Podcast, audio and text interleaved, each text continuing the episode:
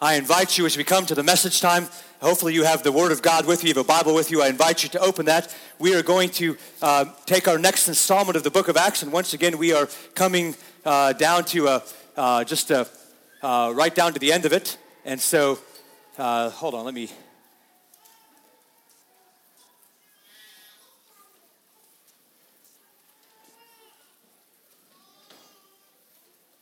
Sure you guys are seeing anything back there yet.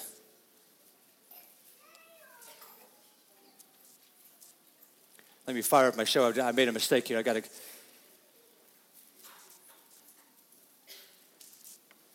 Not sure. I'm not connected to you back there. So I'm not sure. It's up there.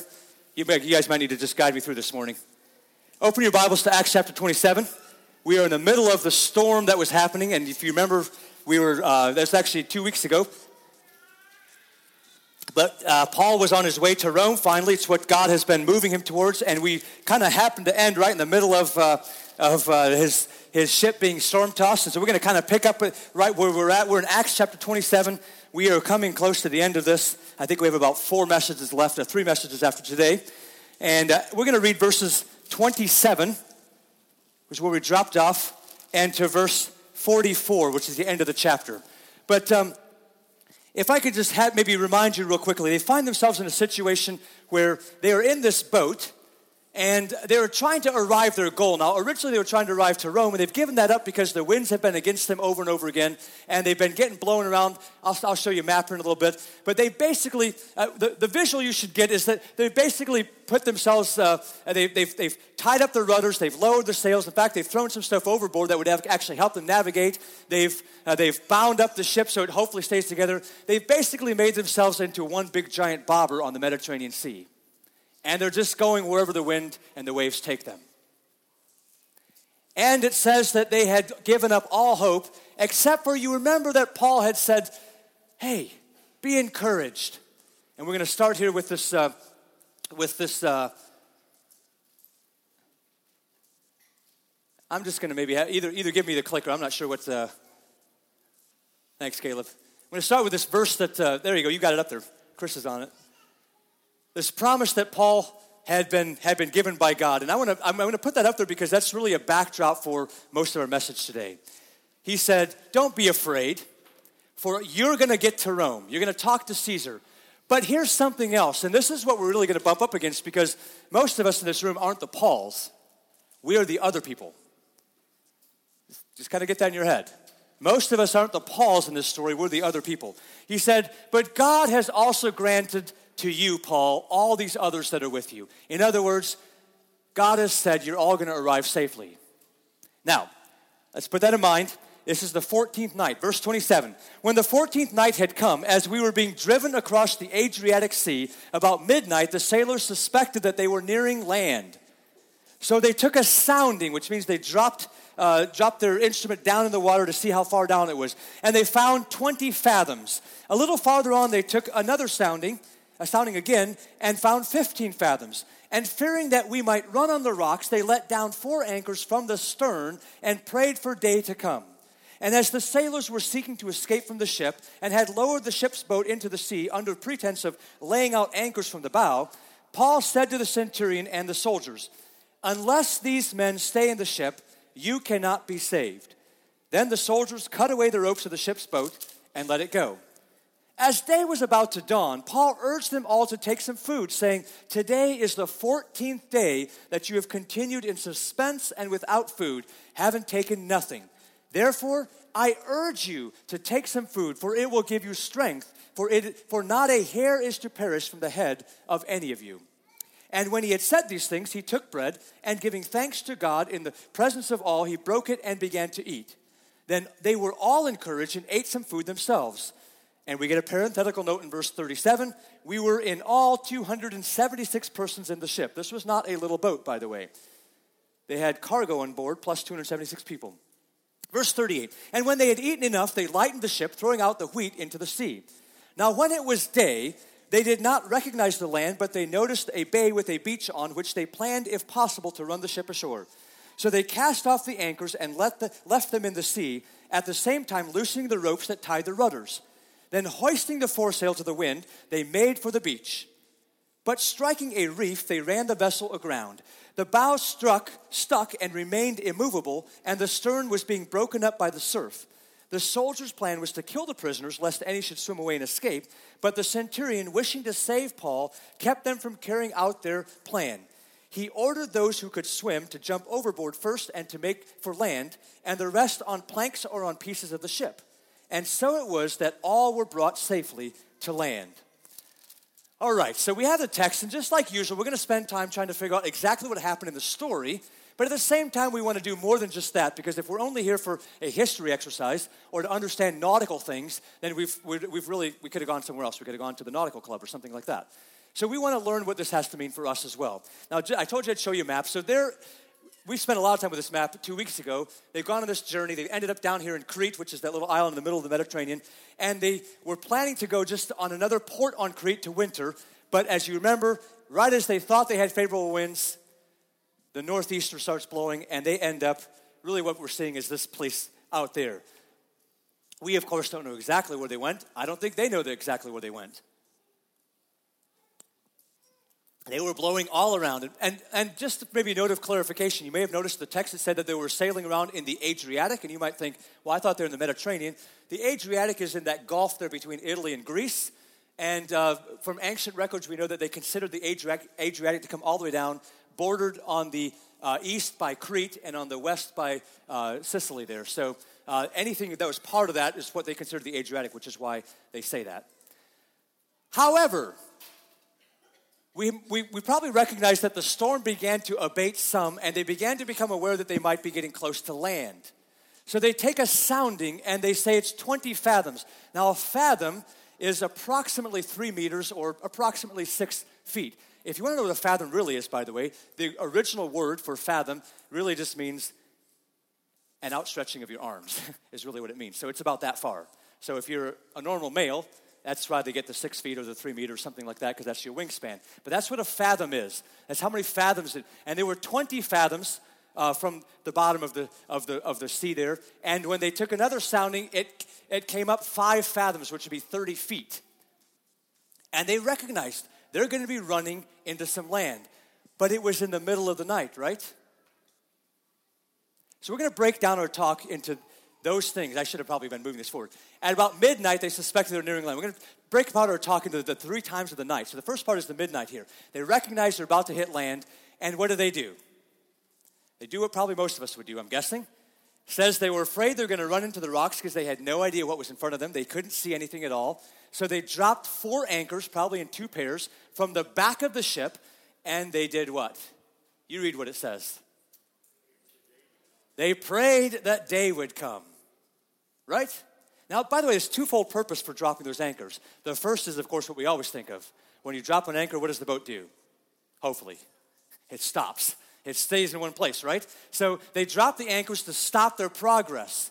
But the second thing, by the way, they're being very, they're being, they're being very purposeful. They're dropping those anchors from the rear of the boat because that's also going to position the boat so that the front is facing towards where the land is coming at, so that they're positioned ready to land. Now, they have no idea where the land is at. They have no idea where they're at. They have no idea what they're going to find, but they're putting themselves in a position to give them the best chance of safety. They're dropping the anchors down. They're hoping that slows them down from moving, and they're saying, We're going to point forward so that we're ready and giving ourselves the best shot. Now, I can't help but stop for a moment and just kind of move away from the text here in Acts and just recognize what a strong visual we have here of our lives so many times. Have you ever been in a situation where things were desperate and you did, had no idea what was going to happen? I'm guessing most of us can say, we've been in those places. I'm guessing there's been times where we had no idea what was coming in front of us. We knew something was about to change. We knew something was about to break. And we have this sense of impending doom. We don't know exactly what's going to happen, but we know that something's about to break. We can tell because we're taking soundings and we know it's coming, right? And what do we do? If it's in the middle of the night, if we're in the middle of darkness and we have no idea, we drop our anchors down and we pray for daylight, right? We say, by the way, let me put it this way Have you ever woken up in the middle of the night and you've been worried about something? It, do you ever think about the fact that things, man, you can think some really crazy things in the middle of the night. Do you ever, maybe you're not like that. You can think some crazy things in the middle of the night. Heidi and I have talked about this several times because there's times when we, we wake up and there's stuff going through our head, and we come up with the craziest things that once it's daylight, we think, why would we even think that? Why did we even think that? And there's something about it. Maybe it's because we're half awake. I don't know. Maybe we're not really, I'm not sure what it is. But there's something about the fact that we're not, we're unprepared. We feel like we don't know how, how is this going to work out? And that darkness just presses in, and we drop the anchors and we pray for day to come. By the way, can I tell you this this morning? We find ourselves in those places, and Scripture is really clear, actually, that there's only one anchor that we have that can position us correctly, that can keep us from going where, not, where we're not supposed to go, and can position us correctly so that we're ready for a safe arrival. There's only one anchor. You probably are thinking of the same verses I'm thinking of. I'm going to flip there in my Bible to them. It's from Hebrews chapter 6, verses 19 and 20. I'm going to put them up there for you. I'm going to read them out of my Bible here so I can read them a little easier. He says, We have this, the writer of Hebrews says, We have this as a sure and steadfast anchor of the soul, a hope that enters into the inner place behind the curtain, where Jesus has gone as a forerunner on our behalf, having become a high priest forever after the order of Melchizedek. Now, if you're like me, this week when I was thinking, I was studying for this, you're like me, I immediately, as I began to think of we have one anchor, I immediately began to think of a person. I began to think of Jesus. But if we're looking at this text, I want to be, make sure I'm faithful to the Word of God because that's what my, my, my job is, is to teach you the Word of God. If you're faithful to the text, the anchor referred to here is not actually Jesus. If you would travel back a few verses up there, you would recognize that in verse 13, he begins to, to overlay something that happened currently with something that happened in the past. And the past event is this For when God made a promise to Abraham, and then he goes on and lays that out. I would like to suggest to you this morning that the only anchor that you and I have is the Word of God, the promise of God. Now that includes Jesus, by the way. So I'm not moving away from Jesus. I'm not trying to, I'm not telling you that it's not Jesus, that, that, that Jesus somehow isn't. But it includes Jesus. But the anchor we have, what he is talking about here, is not Jesus. The anchor is that God has promised something to us. That God has said, This is what I'm going to do. By the way, this has everything to do with our text, doesn't it? Because God promised Paul, You're going to make it to Rome, and I have graciously granted to you that everyone with you is going to make it with, with you. They're all going to arrive safe. God has spoken it, He's promised it. And then we get this visual. They're dropping anchors. They're saying, We got to, we have an anchor, and it's the promise that God has given. Well, what is, the, what is that promise? It's the promise of a new covenant. Again, if you would read chapter 7, 8, and 9 of Hebrews, it's all full of the covenant that God has made, the new covenant that God has made through Jesus Christ. He said, I'm sending, he said, I did send my son, and he established a new covenant with all of you. That covenant did something the old covenant could never do. It started, he's hinting at it here already. He is a high priest. You have a new high priest. And he's not a high priest that has to go in and make sacrifices every day or every year or over and over again, for Jesus did it one time. He's a high priest who boldly goes into the inner presence where God's most holy presence is, and he has opened the way, in fact, for all of you to do it as well. That's all in Hebrews chapter 7, 8, and 9. He has opened the way. He's not a God that where you think that, well, maybe the blood of bulls and heifers can take away my sin, but he says, when you're sprinkled with the blood of this that I sent my son Jesus, then you know for sure that he can cleanse you and can clean you and can purify you. That's the covenant I'm making. And the covenant is that when you trust in that, then I will be your God and you will be my people. And you will forever dwell with me. There is no anchor we have except for the promise of God. We have no other option. We have nothing else that will stabilize us. We have nothing else that will keep us from drifting. We have nothing else that will position us correctly to arrive safely at our desired haven. That's a port. You see, this has everything to do with this story. What we're seeing is a, a, a, physical laying out of the spiritual truth that's true for all of us. You have no other anchor except for the promise that God has given. That's all summarized in Hebrews 10 14, which is one of my favorite verses. For by a single offering, he has perfected, past tense, he has perfected for all time those who are being, present tense, those who are being sanctified. That's the promise that God gave us. You see, Jesus is actually the anchor, but it's the anchor because he's the anchor because God sent him and promised that what he did on the cross was all that you need. You don't need anything else. In fact, nothing else will help you.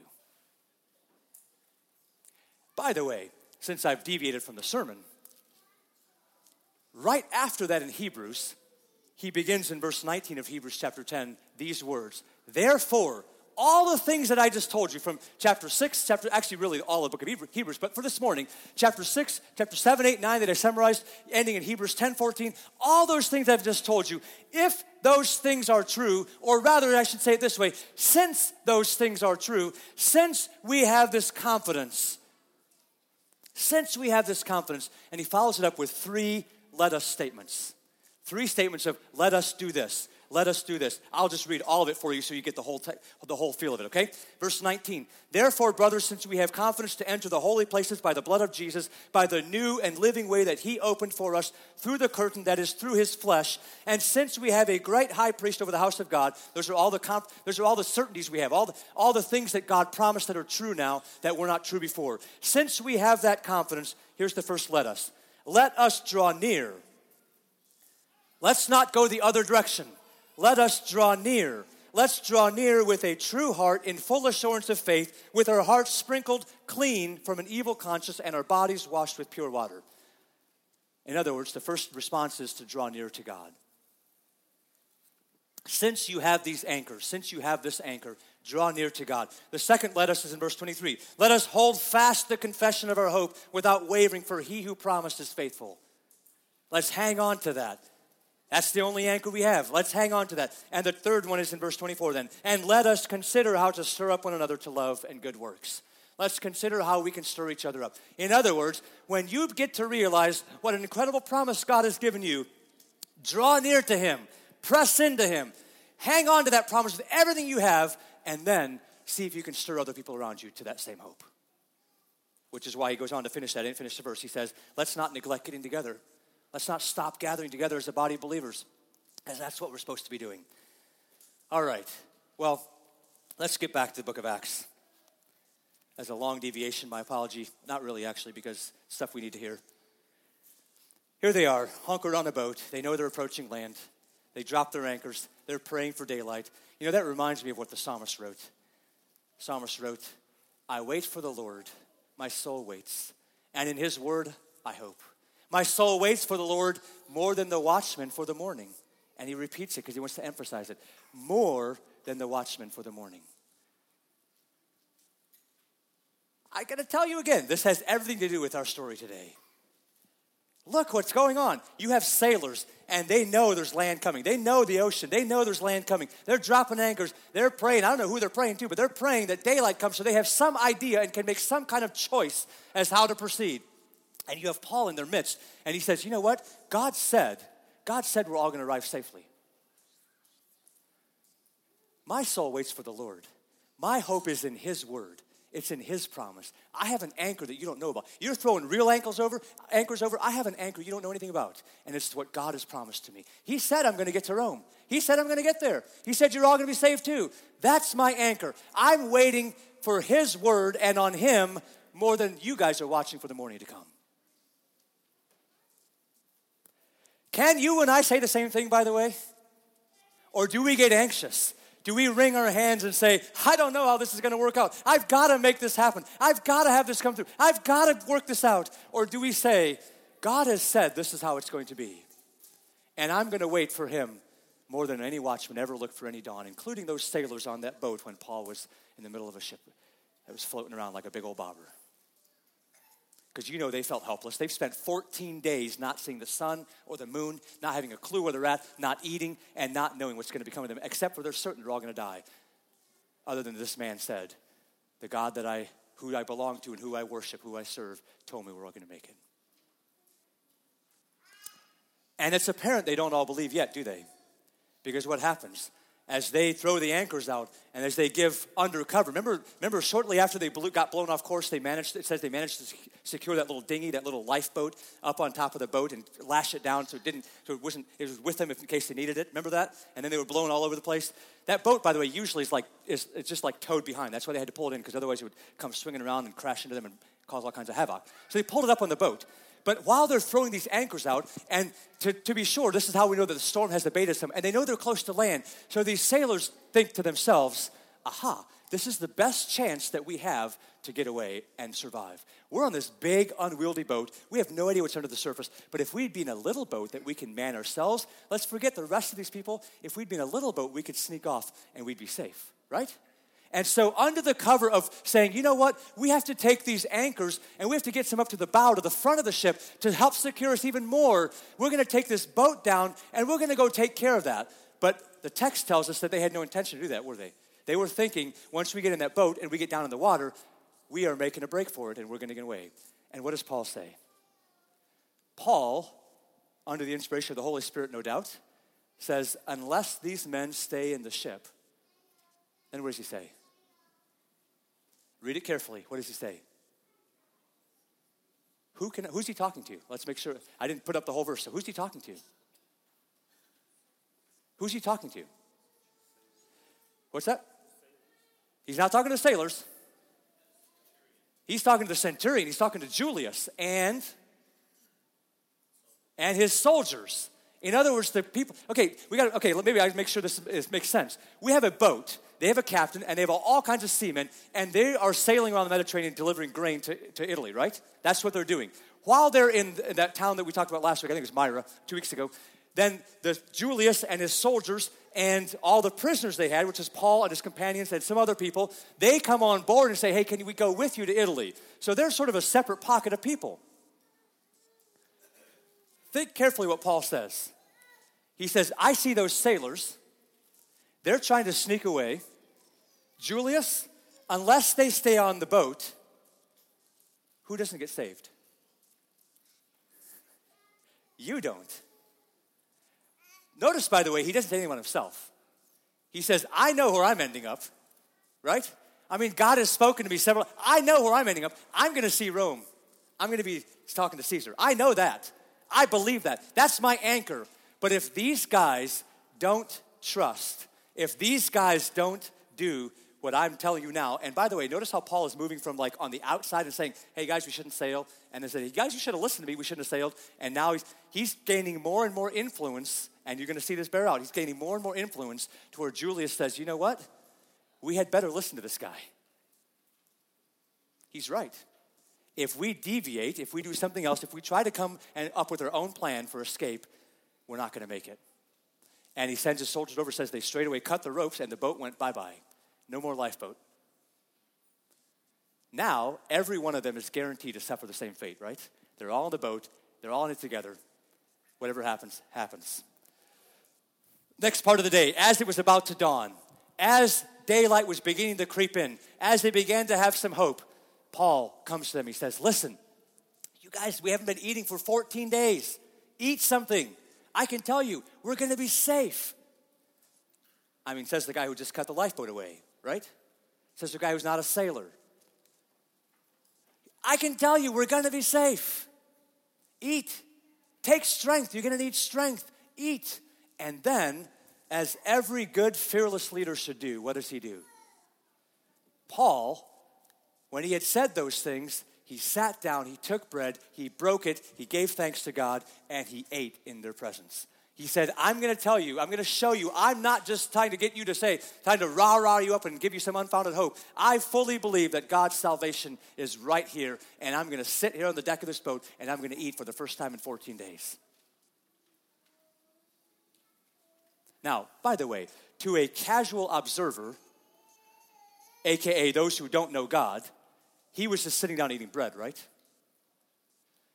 But to those who serve God, to those who know Christ, there's a couple of hidden things or a couple of things that are spoken of beyond just the act of sitting down and eating bread, right? Why bread, for example? Why sit down and take it and break it and give thanks? Do you know what that word for giving thanks is?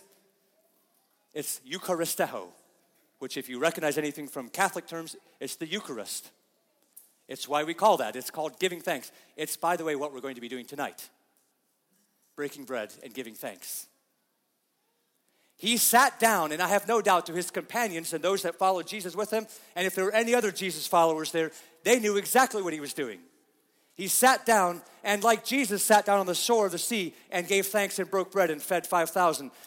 And how Jesus, the night he was betrayed, broke bread and gave thanks and said, This is my body broken for you, in advance for what was going to happen. Paul sat down on the deck and said, We're about to be saved. He gave thanks and broke bread and said, Let's eat. You see, he demonstrated so much more than just, Hey guys, let's eat some food.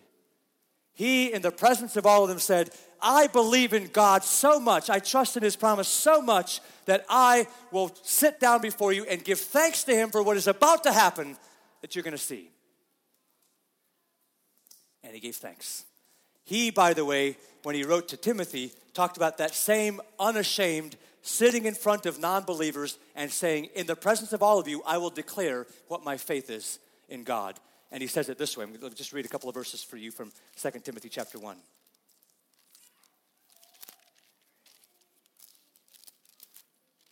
Oops, that's 1 Timothy. That's why it didn't make sense. 2 Timothy chapter 1 verse 8. Therefore he says to Timothy, Paul says, "Do not be ashamed of the testimony about our Lord, nor of me his prisoner, but share in suffering the God share in suffering for the gospel by the power of God who saved us and called us to a holy calling, not because of our works, but because of his own purpose and grace, which he gave us in Christ Jesus before the ages began, and which now has been made manifest through the appearing of our Savior Christ Jesus, who abolished death and brought life and immortality to light through the gospel. By the way, I mean, if you really believe that, you got to picture this. There's a guy sitting on a boat that's been storm tossed for 14 days. He hasn't eaten. He's been praying. He believes that God says he's going to be delivered. And he's sitting there. This, it's when you believe this that you can do these kind of things. To say, Christ Jesus abolished death and brought life and immortality to light. If I really believe that about God, then I'm not scared about slipping to some watery grave, am I, if I'm Paul? And if God told me I'm going to get to Rome, then I'm going to, I'm oh, then I'm going to get to Rome. Let's not say that too casually, by the way. I don't say that to induce guilt in you, but I do say it to have us assess our own faith and belief, raw, down rock bottom belief in who, if, in, if Jesus is who he says he is. If he has really abolished death and has brought life and immortality to light, of whom shall I be afraid? Whom shall I fear? What can man do to me?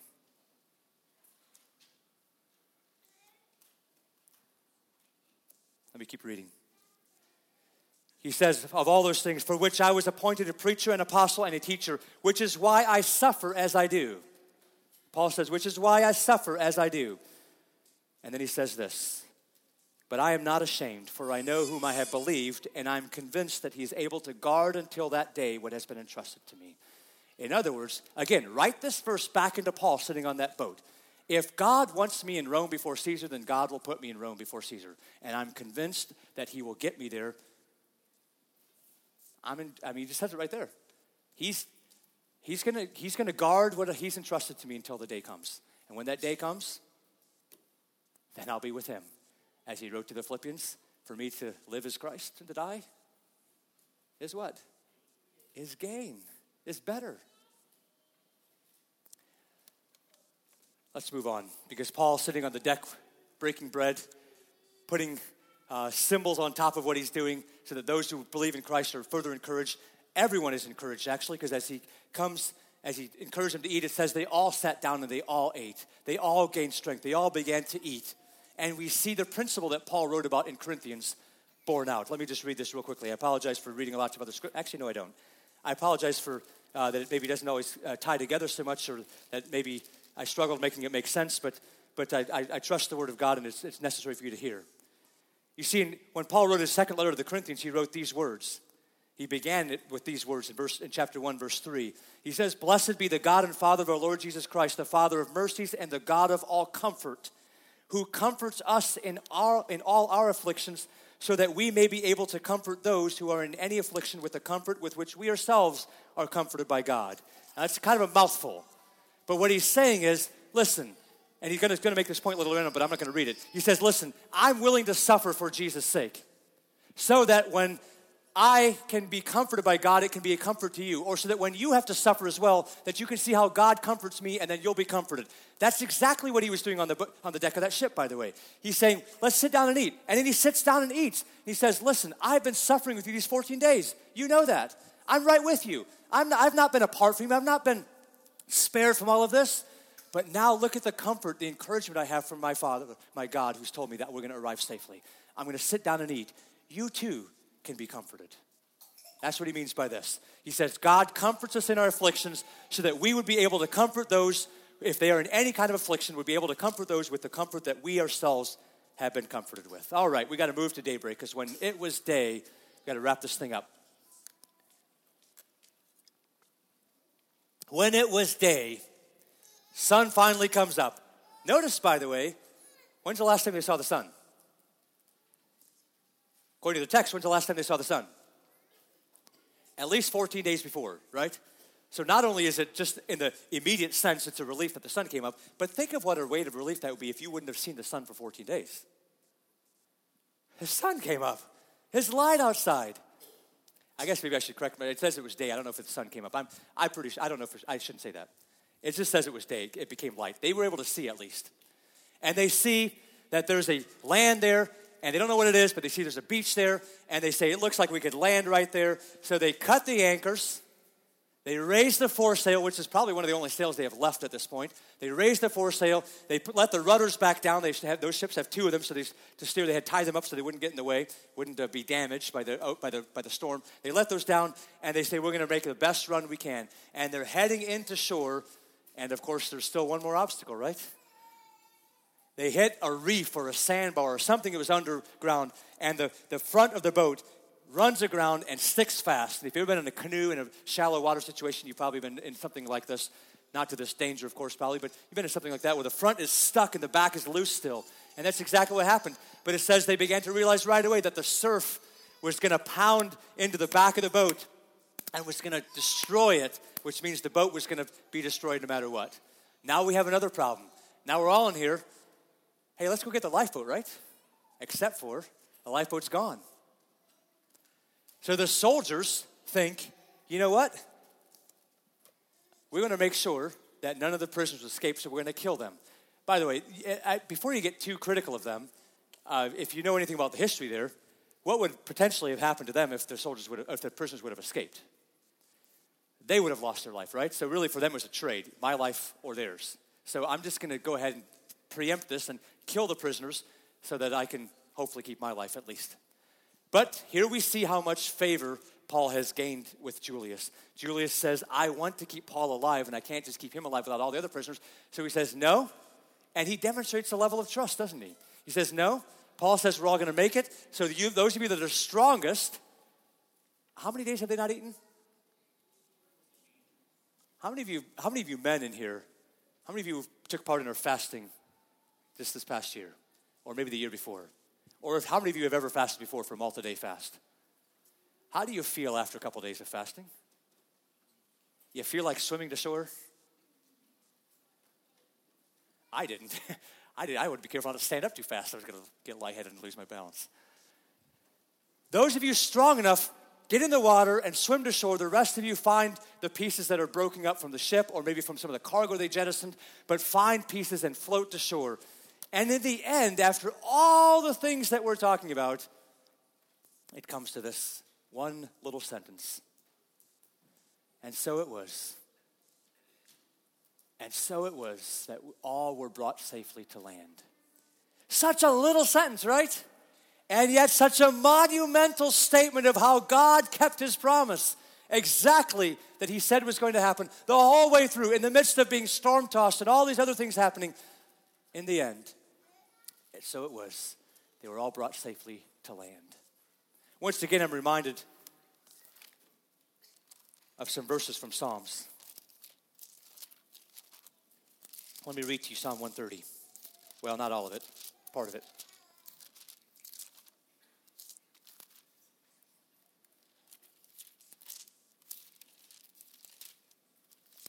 Oh, that's not right. That's the other reference I had. Let me read to you Psalm 107. If you guys have a handout, you probably knew I was already wrong. You could have just told me right away. Psalm 107, starting in verse 23.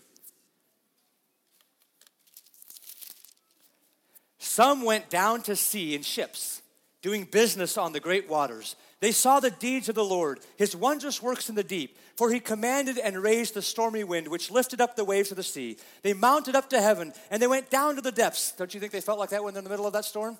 They mounted up to the heavens and they went down in the depths. Their courage melted away in their evil plight. They reeled and staggered like drunken men and were at their wits' end. That sounds a lot like the verse we covered a couple weeks ago, where they all had despaired of giving up, of having been saved at all. Then they cried to the Lord in their trouble, and He delivered them from their distress. He made the storm be still, and the waves of the sea were hushed. Then they were glad that the waters were quiet, and He brought them to their desired haven. This is an overlay of exactly the situation we just talked about. Now, I don't think the psalmist was necessarily writing about that situation. In fact, I don't think the psalmist was necessarily writing about that any specific literal situation because in the Psalm 107, if you would read it, you would see that he's actually giving examples from all walks of life to help us see one thing. And that is when we attempt to do things on our own and do things without God, it comes to a very bad end and we're left helpless and things fall apart. And then when we cry out to God, God brings change into our lives. They were glad that the waters were quiet and they brought them to their desired haven. I submit to you, this psalm here was not necessarily about some literal thing. It may have been true as well, nor is it even necessarily is Paul's story that we're going to talk about this morning. It happened literally, no question. But the lesson for us isn't just how to survive a storm on the Mediterranean. Because that is a picture what everything we saw from beginning to end is a picture of our lives walking faithfully with Jesus Christ. Misdirection, things not working the way we think they should, ending up where we don't think we should be ending up. But all the while, God has said, here's where you're going to be. And that's where we cling to.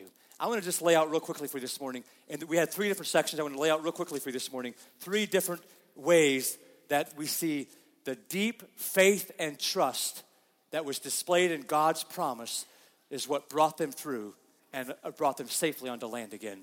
And lets you make the analogy, the application to your life for the same amount of deep trust that's going to be necessary for you to arrive at your desired safe haven. That's another word for that is, I mean, haven. What word sounds a lot like haven? Heaven, right? That's really where God wants us ultimately to end up. The first thing we see is in the middle of the night when they're in the middle of not knowing what was going on. And they were seeking to find some other way. This is very key, by the way. They were seeking to find some other way to be safe. And God says, You've got to cut that lifeboat away or else you won't be saved.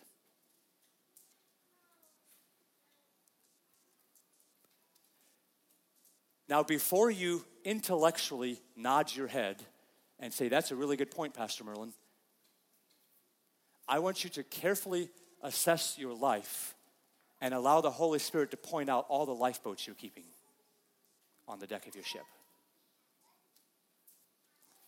All the safety measures that you're putting in place. All the ways that you're trying to, under the cover of anchoring yourself down more, actually get in the lifeboat and find your own way to salvation.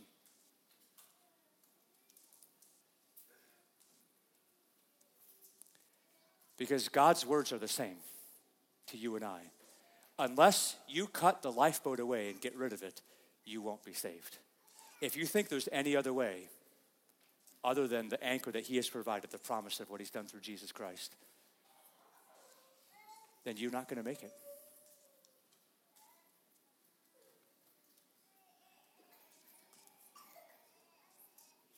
The second thing I see is when dawn was approaching. I see this commitment to Paul, his, the trust that Paul displayed to give thanks in all things, even when they weren't safely on shore yet. Did you catch that?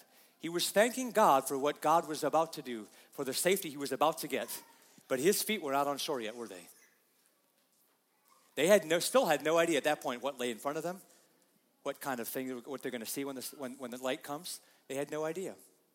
But he gave thanks in all things.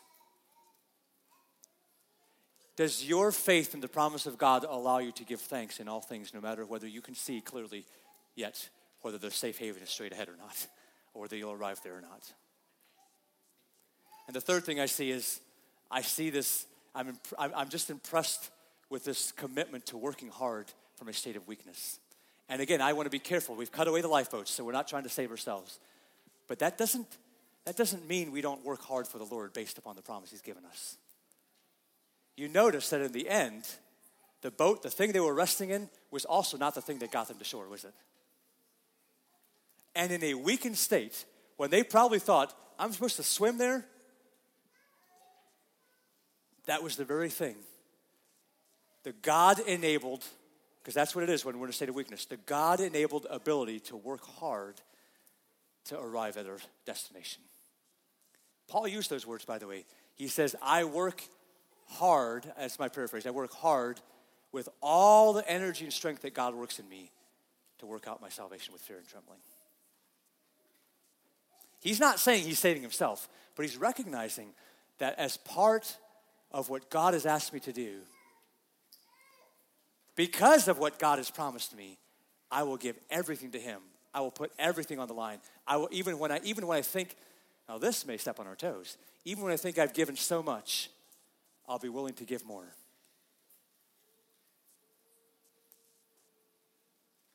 Because God has promised that I'm going to arrive there. And I know, I'm convinced that God is able to keep that which He's entrusted to me and guard it until that day.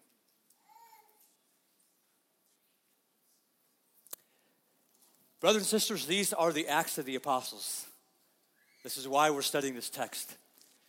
This is why, as we do so, we realize that sometimes our faith falls very short of what God wants it to be. God, thank you so much for your word. Thank you that as we study it, it not only illuminates what happened to them, helps things fall into place for us, but it also guides us. And sometimes that guiding is not always what we want to hear because we sometimes would rather have a nice, comfortable life of just cruising through and living for what we have here. Unfortunately, your word doesn't allow that. Lord, I'm always wanting to be so specific that there's something that you spoke directly into someone's heart this morning, in their mind this morning, that is a thing that has to be changed. I pray, God, that by your grace, that today would be the day it changes. That today is the day that they've said, I don't want to, I don't want to push that away anymore. I don't want to walk away. I want to press into God. I want to come close to God. Today, since I have the confidence of entering boldly into your presence, let us draw near. And Father, for those things that I may have said that were misspoken, I pray that you would just scratch them, wipe them from our memory so that they not be misleading. Lord, we, I want you to get the glory from any good thing that might have come out of today's sermon. And so I give you that glory publicly. I'll do it when people say something to me later. But more than anything, I just want our hearts, our brains, us to know that it is you who works in us to do your will. In you, we live and move and have our being, God. And we thank you for that. In Jesus' name, amen. Why don't you stand this morning? I'd like to just give you a blessing, a benediction.